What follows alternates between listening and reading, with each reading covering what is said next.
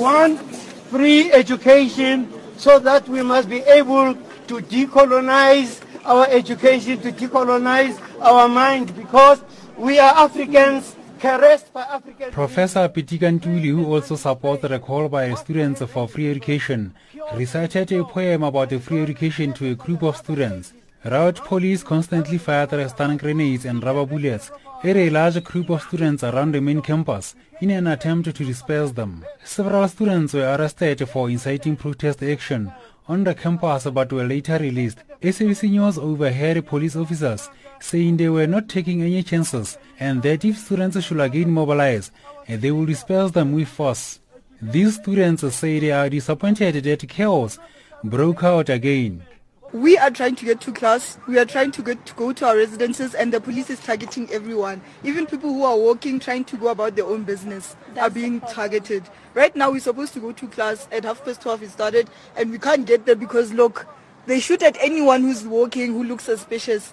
But now the problem is Habib saying that we have to go to class. How? But he's not controlling How? those people. How they should be looking at people who are violent. Because No. how are we supposed to go to class now, even after they say that it's, they're not closing down? And the police, they're not supposed to be on campus. This is a school. We are children. We They're want not to learn. supposed to be shooting We like are not. We are just kids trying to study.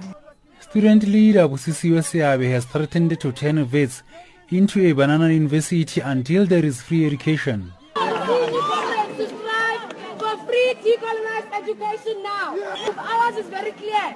We will render this university a banana republic. We will continue to shut down until we have free education.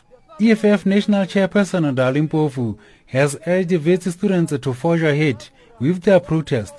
Do not fall into the trap of uh, the people who want to break your unity.